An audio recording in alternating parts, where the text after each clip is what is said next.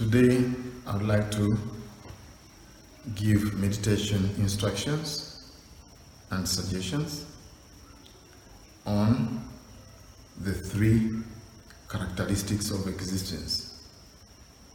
The three characteristics of existence are impermanence, unsatisfactoriness, or dukkha, then non-self or selfless nature of all conditioned things. In order to understand these three characteristics of existence, you need to understand the Pali word called vipassana insight knowledge. Vipassana is a Pali word made of two words. One is vi, another one passana. The word passana comes from the verb, a Pali verb called passati, which means to see.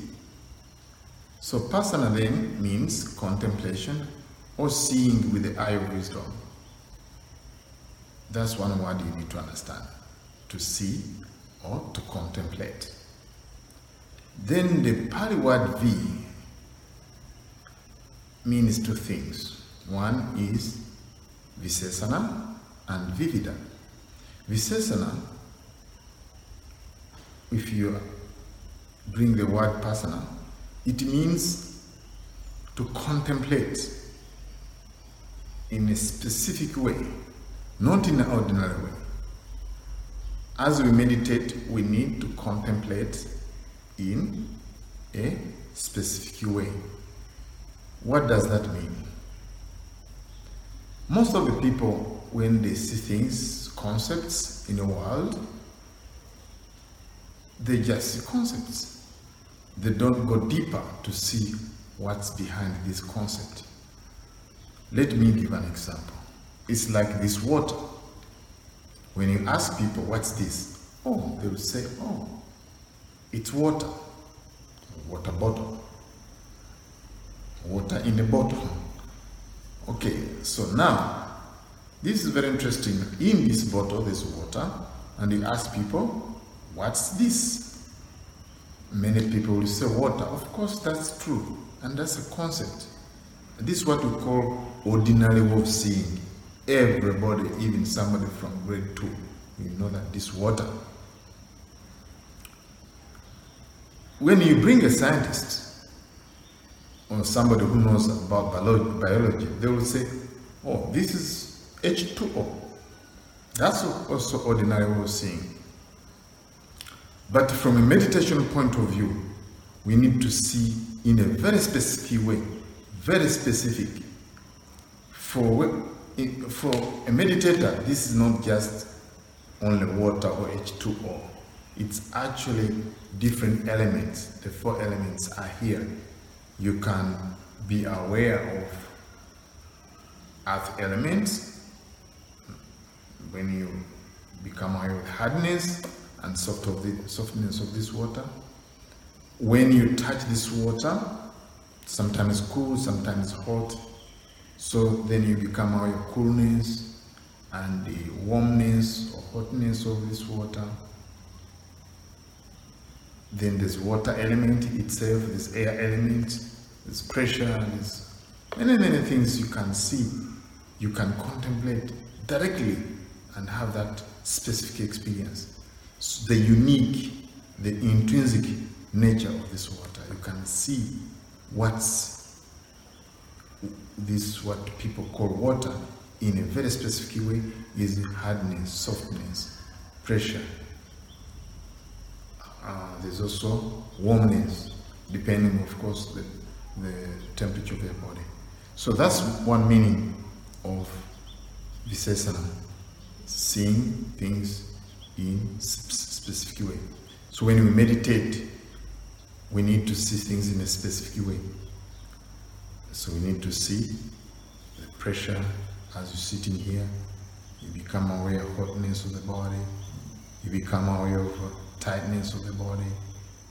That's very unique and that's your experience.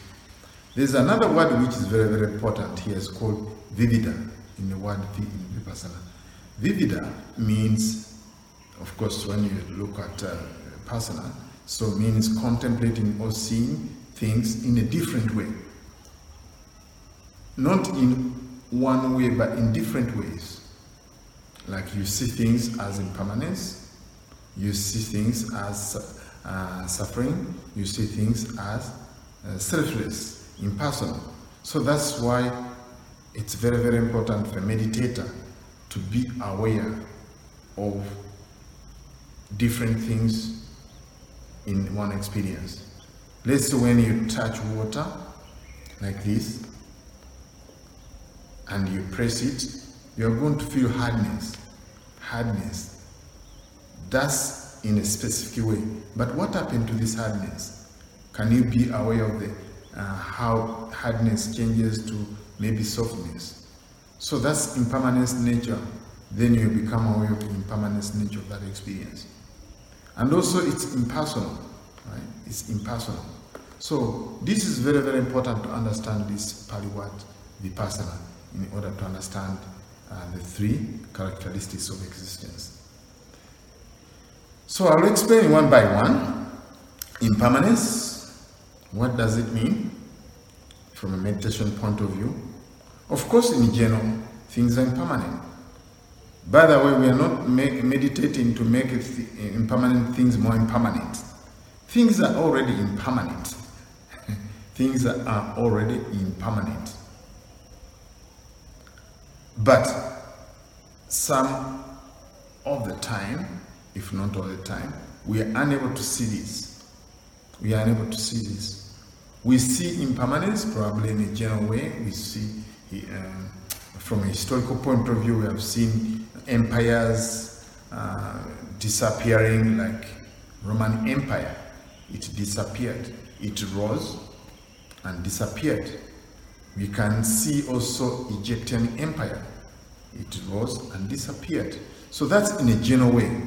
And also from, from a biological point of view, we can see impermanence as we keep on growing, as we see things changes, trees shedding colors mm, and falling. From a biological point of view, we see the gross part of impermanence. And also we see uh, from a, a, cosmo, a, cosmological point of view, where we, we see things changing, the cosmology changing. You know, even if we see the sun, sunset and sunrise, right? We see moon, half moon, new moon changing, and then we see stars. So this is general impermanence that is very common to most of us. But in meditation, it's slightly different. What we are doing here is more of seeing, seeing or contemplating the subtle nature of impermanence. So, for that matter, we need to ask ourselves, what is it that we call impermanence? What we call impermanence is actually the five aggregates of clinging. We have to really understand the five aggregates of clinging. The five aggregates of clinging are physical form, the body. Second is feelings. The third one is perception. The fourth is mental formations that includes mind states like mindfulness, greed, hatred, delusion, and so on, including faith actually. then consciousness. Eye consciousness, nose consciousness, tongue consciousness, and so on. So these are what we call the five aggregates, which are subject to clinging. They are changing all the time, they are impermanent. So from a meditation point of view, we need to understand these five aggregates of, of, of clinging and see them as impermanence, unsatisfactory, or suffering, and selfless nature of these components, the conditioned things. But the question is, If these things are already impermanent, why, why are we unable to see them? They're already impermanent, but why do we not see them? In fact, the Pali word vivida requires us to see things in different ways in terms of impermanence, suffering, and selfless nature. Because things are already impermanent, unsatisfactory, and impersonal. But we need to see them for ourselves. I will illustrate like this. You see this paper? This paper? We see it as a paper. But in order to see what's inside, we need to unfold it. And once we unfold it like this, we can three holes, see three holes. These are anicca, dukkha, anatta. But we normally don't see because it's folded. we need to unfold it. We need to unfold it. So vipassana helps us to unfold things and then we see for ourselves. The reason why we are unable to see actually these three characteristics of existence, it's because of ignorance or delusion. Ignorance is a mental state that conceals these characteristics of existence. On one level, it conceals them that we cannot see them clearly, You cannot see them at all, so we see nothing. It's like spiritual darkness, we can't see the three characteristics of existence. On another level, let's say the negative function of, uh, of, uh, of ignorance is not to see at all, but on another level, we can say positive function of ignorance we really see quite the opposite. In other words, uh, with a perverted mind. That's what we call perverted mind. We see, but quite the opposite.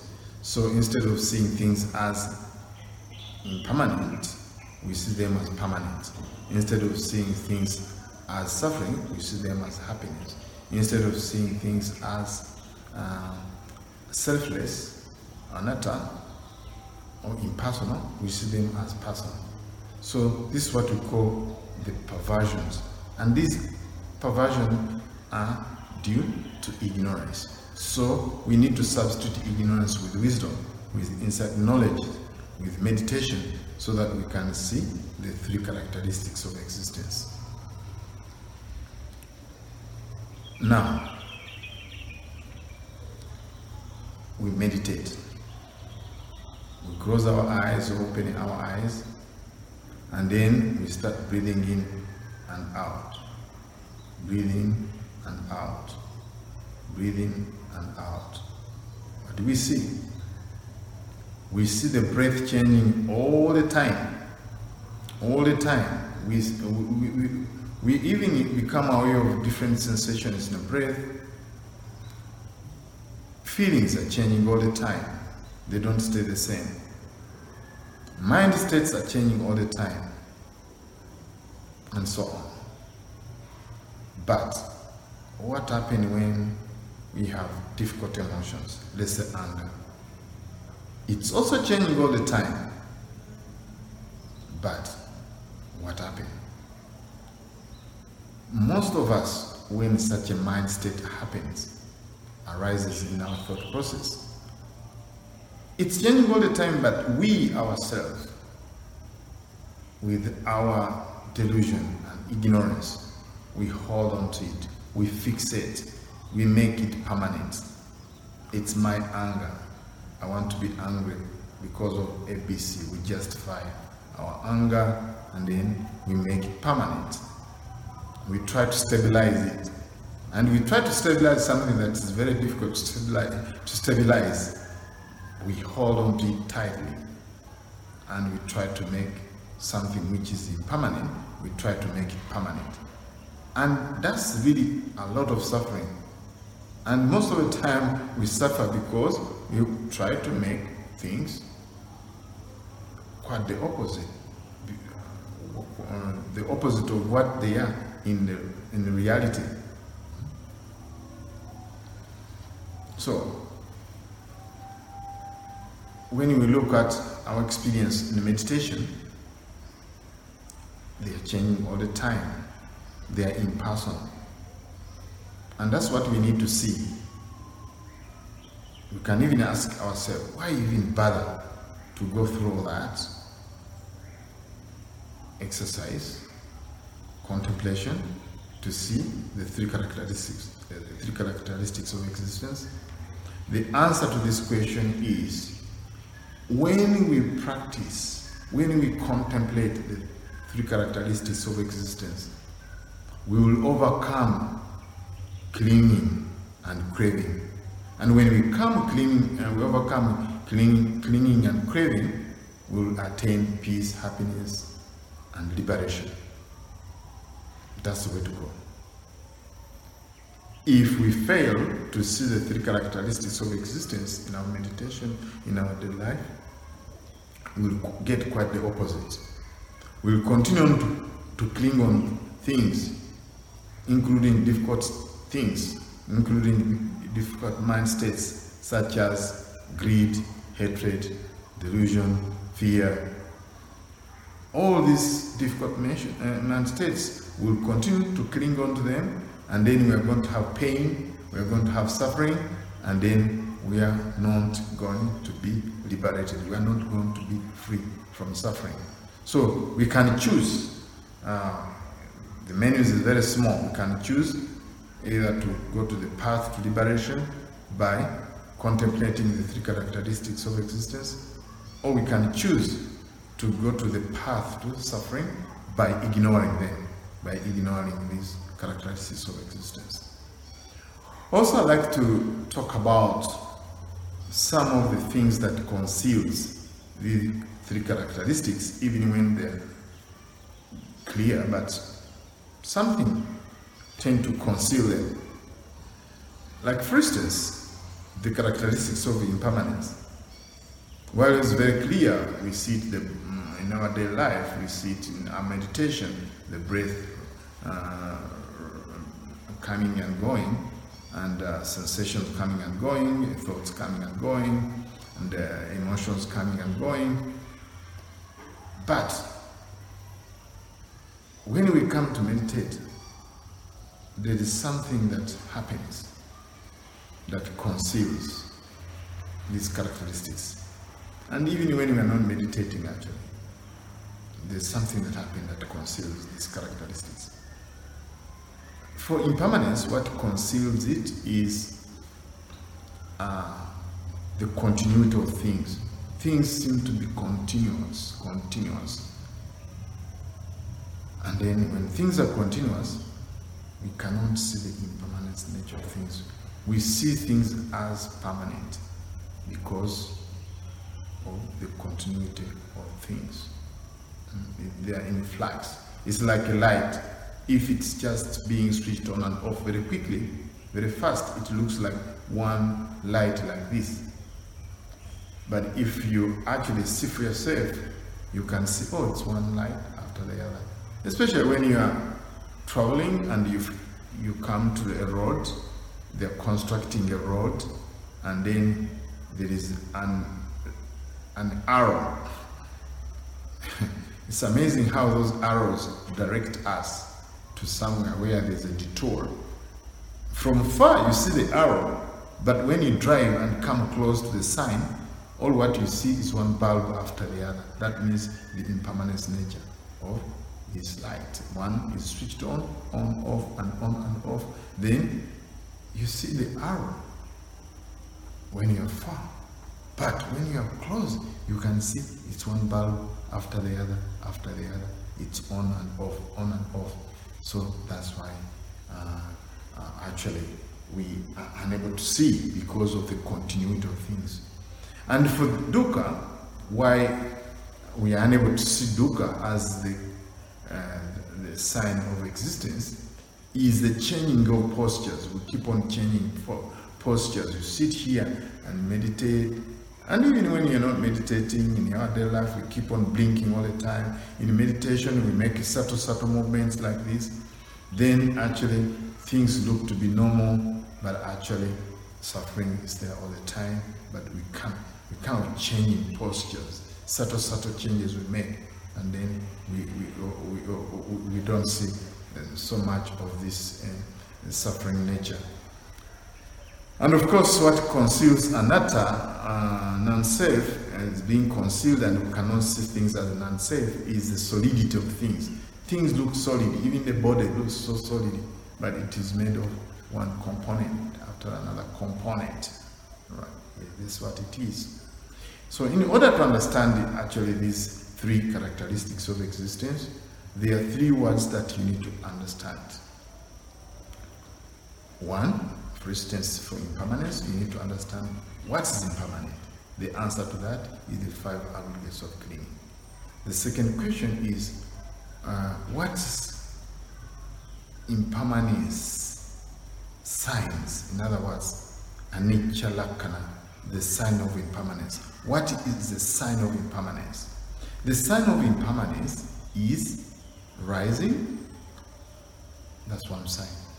Another one is passing away. Another one is both rising and passing away. So you need to know those three things. One is rising, another one is passing away, another one both rising and passing away. In meditation, that has to be uh, done. You need to contemplate in this manner. Hmm? Then another word that you need to understand is what we call uh, anicca anupassana. Anicca anupassana. In other words, in English, is contemplating along the signs of impermanence. And that's what we do in meditation. Actually, in meditation, that's exactly what we should do. We should contemplate along the signs of impermanence. Anicca means impermanence, anu means along with and then uh, uh, passana means to see or to contemplate it, to contemplate. So when we do that, our meditation will, will go smoothly because we'll be tuning in to the three characteristics of existence. Even when you practice, uh, let's say another sign, uh, sign which is uh, dukkha, uh, suffering, we need to know what's dukkha. What's dukkha? What's suffering? The answer to this question is the five aggregates are, in fact, the five uh, aggregates of clinging are dukkha, are suffering. That's it's very very important to understand this, not just um, in theory, but in your experience. You know that okay, this feelings is unpleasant. That's feeling part of the five aggregates, so it's dukkha. Then the sign of dukkha, which is dukkha lakkhana. So, impermanence. That's a sign. In fact, there's a discourse called uh, Anatta Lakkhana Sutta where the Buddha say what is impermanence is suffering. So, then in meditation, when you see that things are changing, sooner or later you'll know that it's unsatisfactory. It's unsatisfactory. And then another word you need to know also is called dukkha anupassana, means contemplating along the sign of suffering. So when you meditate, you should know for yourself the signs of suffering. When everything is changing constantly, everything is changing constantly, and then you're contemplating, then at that time you will know the second characteristics of existence, which is suffering or unsatisfactory. Other people call it insecurity. So this really comes naturally once you really uh, contemplate on the sign of impermanence. So dukkha also you will see uh, uh, as uh, as you continue your practice. And lastly, the sign uh, and the, and, uh, the, the another characteristics of existence, which is called anatta, is actually very, very profound. Yes. This one also you need to know it in three ways. One is what is it that is anatta? The answer to this question is the five aggregates of clinging are selfless. They are of selfless nature, they are impersonal, they are made of different conditions, the different conditions coming together, and then uh, these five aggregates of clinging, uh, body, form, and feelings, and so on. So you know that from your experience, from meditation.